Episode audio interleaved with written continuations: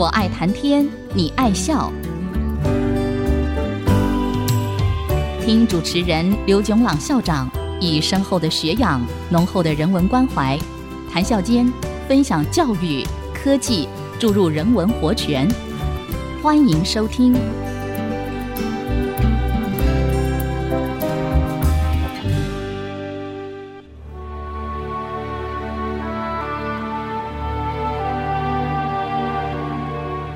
听众朋友，大家好，欢迎收听。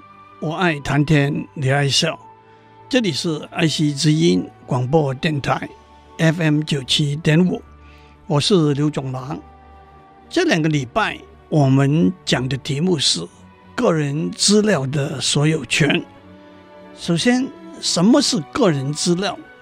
我们的定义是：一、足以辨识、确认。一个人的资料，例如姓名、身份证统一号码、护照号码等等；二，连同其他资料，足以辨识、确认一个人的资料，例如年龄、性别、出生日期、求学经历、工作经历等等。接下来，我们谈所有权这个观念。当我们讲所有权，我们指的是财产所有权。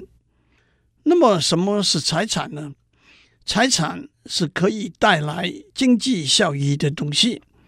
在古老的时候，财产都是指具体的实物，例如一头牛、一块地。正因为它们可以带来经济效益。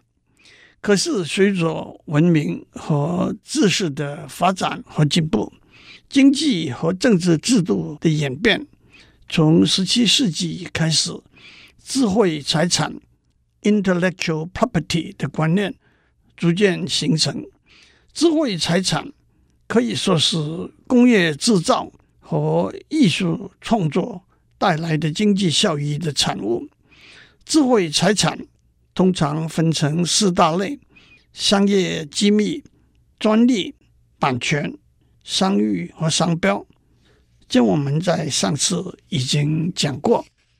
接下来，就让我们聚焦在个人资料的所有权这个观念。从二十世纪初期开始，资讯科技的发展，给资讯获取、储存、整理、搜索和传递的方式带来了前所未有的改变。这当然也包括了个人的资讯。个人资讯的揭露可以分成主动和被动两个面向。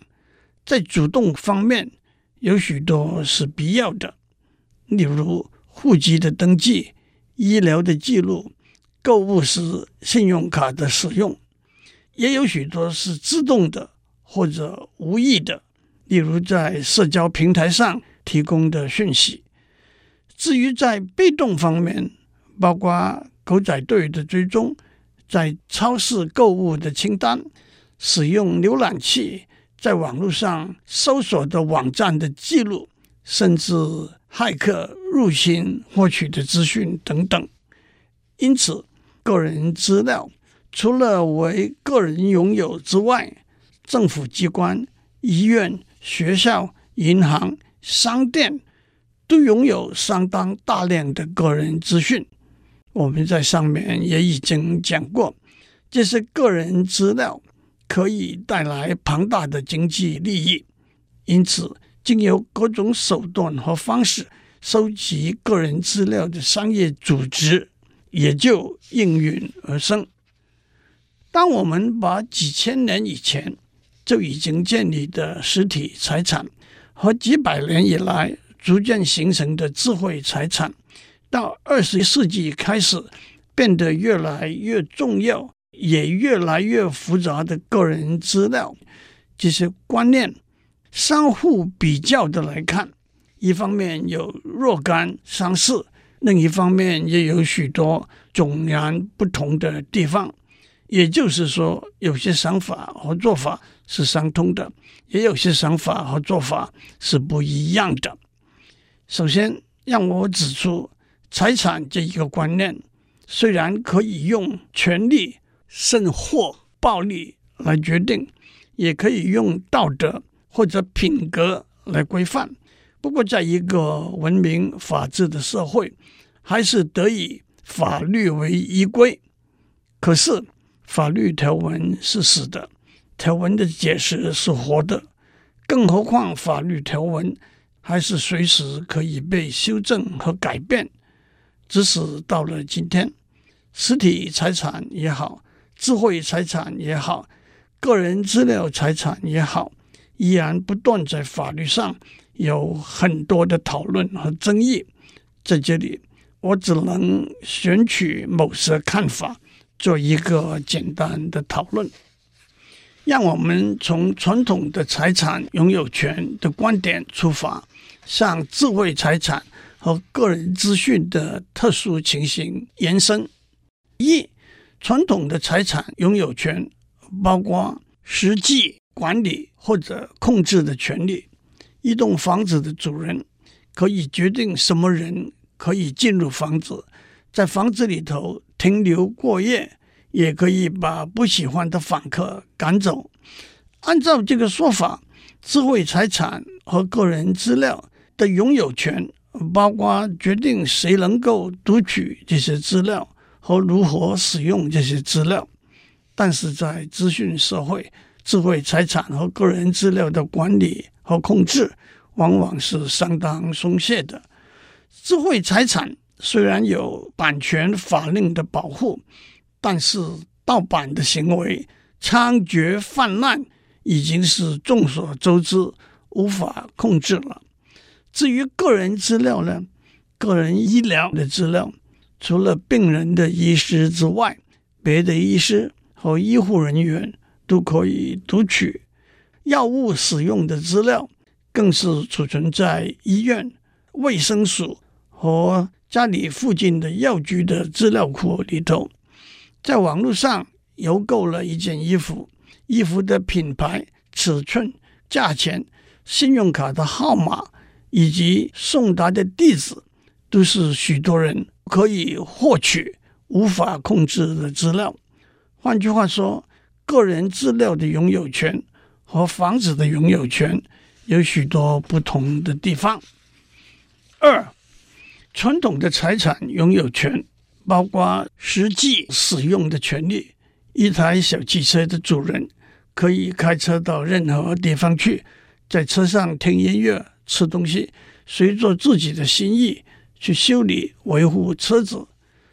按照这个说法，个人资料的拥有权包括完全实际管理、控制这些资料的权利，读取、储存和修改，也可以经由任何处理方法转变这些资料的形式。但是在数位社会里头，这个可能并不尽然。当个人资料储存在电脑或者云端里头的时候，可能有备份，可能有修改前和修改后的版本，甚至在销毁之后残留的版本。这些版本的流传和使用是难以控制的。换句话说，个人资料的拥有权和小汽车的拥有权是有所不同的。三，传统的财产的拥有权。包括所有物所产生的孳息，也就是利益权。一棵树的主人拥有树上长的果子的财产权；一只鸡的主人拥有母鸡生下来的蛋的财产权。但是，经由各种方式收集个人资讯的机构，从而获得庞大的利益，都不会和这些人分享任何利益。管理信用卡的银行会把客户购物的记录出卖给百货公司、旅行社或者其他商业客户。更有不法的组织公然宣称，以一个不算高的代价可以买到一个人的私人电话号码、家居地址，甚至信用卡号码。讲到这里，让我打一个岔。为大家讲一个故事。今天仍然为大家怀念不已的孙运璇之政，从事公职以来，廉洁自持，谢绝应酬和任何礼物。有一次，有位部属拿了一只自己养的母鸡，送到孙执政家里去，孙夫人坚持不收。正在推扯之间，母鸡居然生了个蛋。讨论之下，大家同意的结果是把蛋收下来，把鸡退回去。第四，传统的财产拥有权包括排除他人获得上述的权利，也就是所谓排他权。一头牛的管理控制，一台汽车的使用，一本书的版权，都有法律的维护和保障。但是在资讯社会里头，资讯的复制、传递和储存是难以经由法律规范的。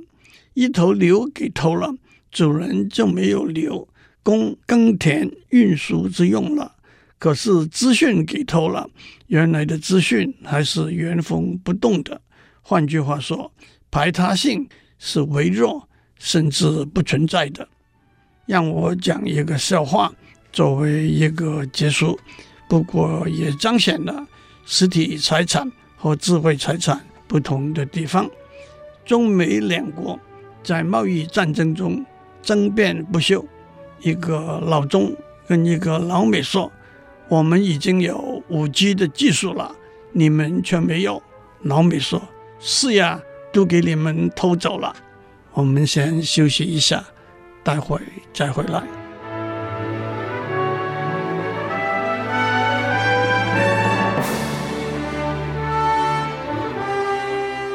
欢迎继续收听，我爱谈天，你爱笑。我们在上面讲到个人资料的财产权和传统的财产权的规范有许多不同的地方。接下来，让我们讨论个人资料的财产权是属于个人的呢，还是属于负责把个人资料收集整理的人呢？我选取了一个在法律上和哲学上倾向比较重视属于个人的看法。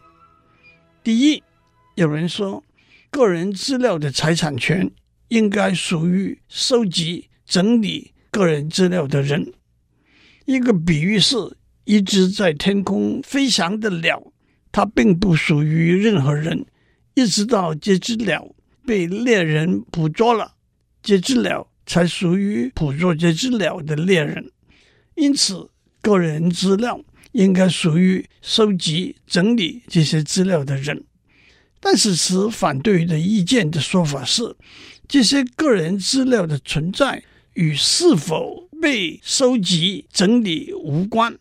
一个人的容貌、姓名无可置疑是存在的个人资料，其他的个人资料。也不过是容貌、姓名的延伸而已。第二，按照劳动财产理论 （Labor Theory of Property） 的说法，财产来自经由劳力对自然资源的加工。十八世纪，英国哲学家洛克 （John Locke） 说。一个人是他自己的主宰，所以他经由自己主宰的劳力产生的财产，自然应该属于他。这个说法似乎支持个人资料的财产权应该属于收集整理资料的人。但是洛克的说法虽然可以应用到种田、挖矿这些场景，但是。在这些场景里头，土地、矿物是并不属于任何人的自然资源。但是，按照洛克自己的说法，他定义一个人为一个有思想、行为能力的生物，也因此有他的个性特征，也就包括了他的个人资料。因此，每一个人有他原始的个人资料的财产权。换句话说，个人资料不能和土地、矿物同日而语。一个人应该有他个人资料的财产权。第三，按照功利主义理论 （utilitarian theory） 的说法，权利 （utility） 的分配应该以最大的共同福祉为原则。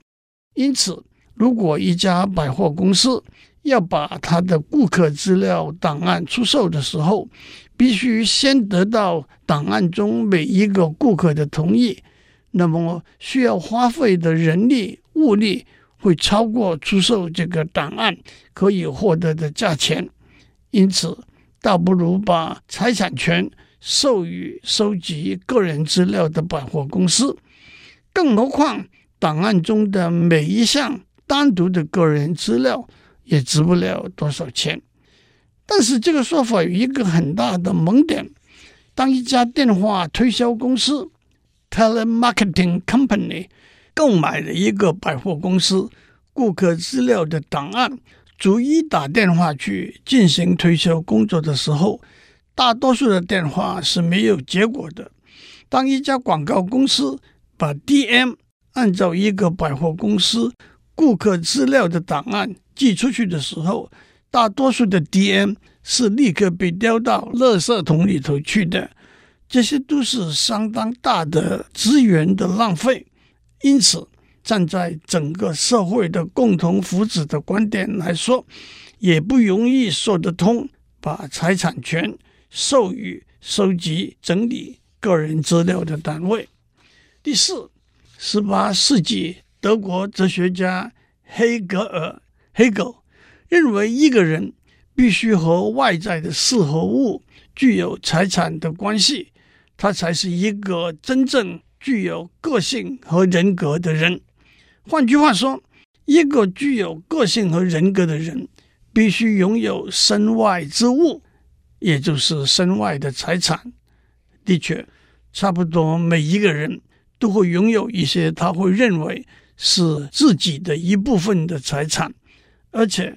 他和这些财产有深厚的关联，这些财产是不容易甚至不可能被取代的。例如，一个人的结婚戒指，遗失了的结婚戒指是不可能到珠宝店重新再买一个完全一样的戒指来取代的。在这个前提之下，我们会同意一个人拥有的财产可以分成两类。一类是可以被取代、置换、补救的，例如金钱、汽车和首饰；一类是和他有深厚的关系，例如结婚戒指、某些书信、某些纪念品。因此，这两类财产必须有不同的法律的保护，而后一类，也就是一个人认为是他自己的一部分的财产。必须有较强的法律保护。按照统计，许多人都认为个人资料是和他有深厚关系的财产，也因此应该得到比较强的法律保护。第五，一个在法律上有很多讨论和争议的问题是敲诈是否是违法的行为？为什么这是一个并不容易回答的法律问题呢？敲诈的行为可以分成两部分，一部分是要求对方付出一笔款项或者其他相当的利益，另一部分是揭露对方某些个人的资料。这两部分单独来看都不是违法的，那为什么这两个行为加起来可以被视为一个违法的行为呢？让我做一个解释。如果某些个人资料包括犯罪的行为，那么社会要知道这是犯罪行为的权利和必要。敲诈就是企图帮助他人隐藏犯罪的行为，也因此本身是一个犯罪的行为。但是如果某些个人资料只不过是尴尬、羞于让别人知道的事情呢？让我举一个具体的例子。我们在上面讲过，一个人在网络上浏览限制级的成人内容，只要他是超过十八岁的成人，这并非是违法的行为。敲诈的人有权利，但没有责任把这个资讯公开。那为什么他不可以接受一笔款项，放弃公开这个资讯的权利呢？这有三个可能的解释：一，那是不道德的行为；二，那变成一个私下执行法律的行为；三，如果敲诈变成一个合法的行为，对社会有负面的影响。但是这三个解释只能说敲诈是一个不良的行为，还是没有说到那是一个犯法的行为。敲诈这个例子。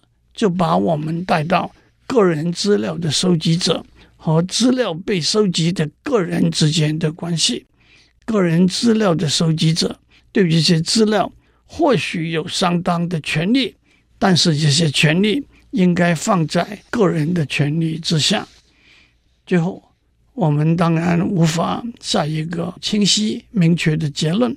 让我做一个结语：一个人对他个人的资料。应该有财产的拥有权，但这不可能是绝对独占的。我们也要考虑：一，在一个公开的社会，资讯的自由流通是一个重要的考量；二，资讯是否也可以被视为言论，言论的自由是一个重要的考量；三，收集个人资料的商业组织。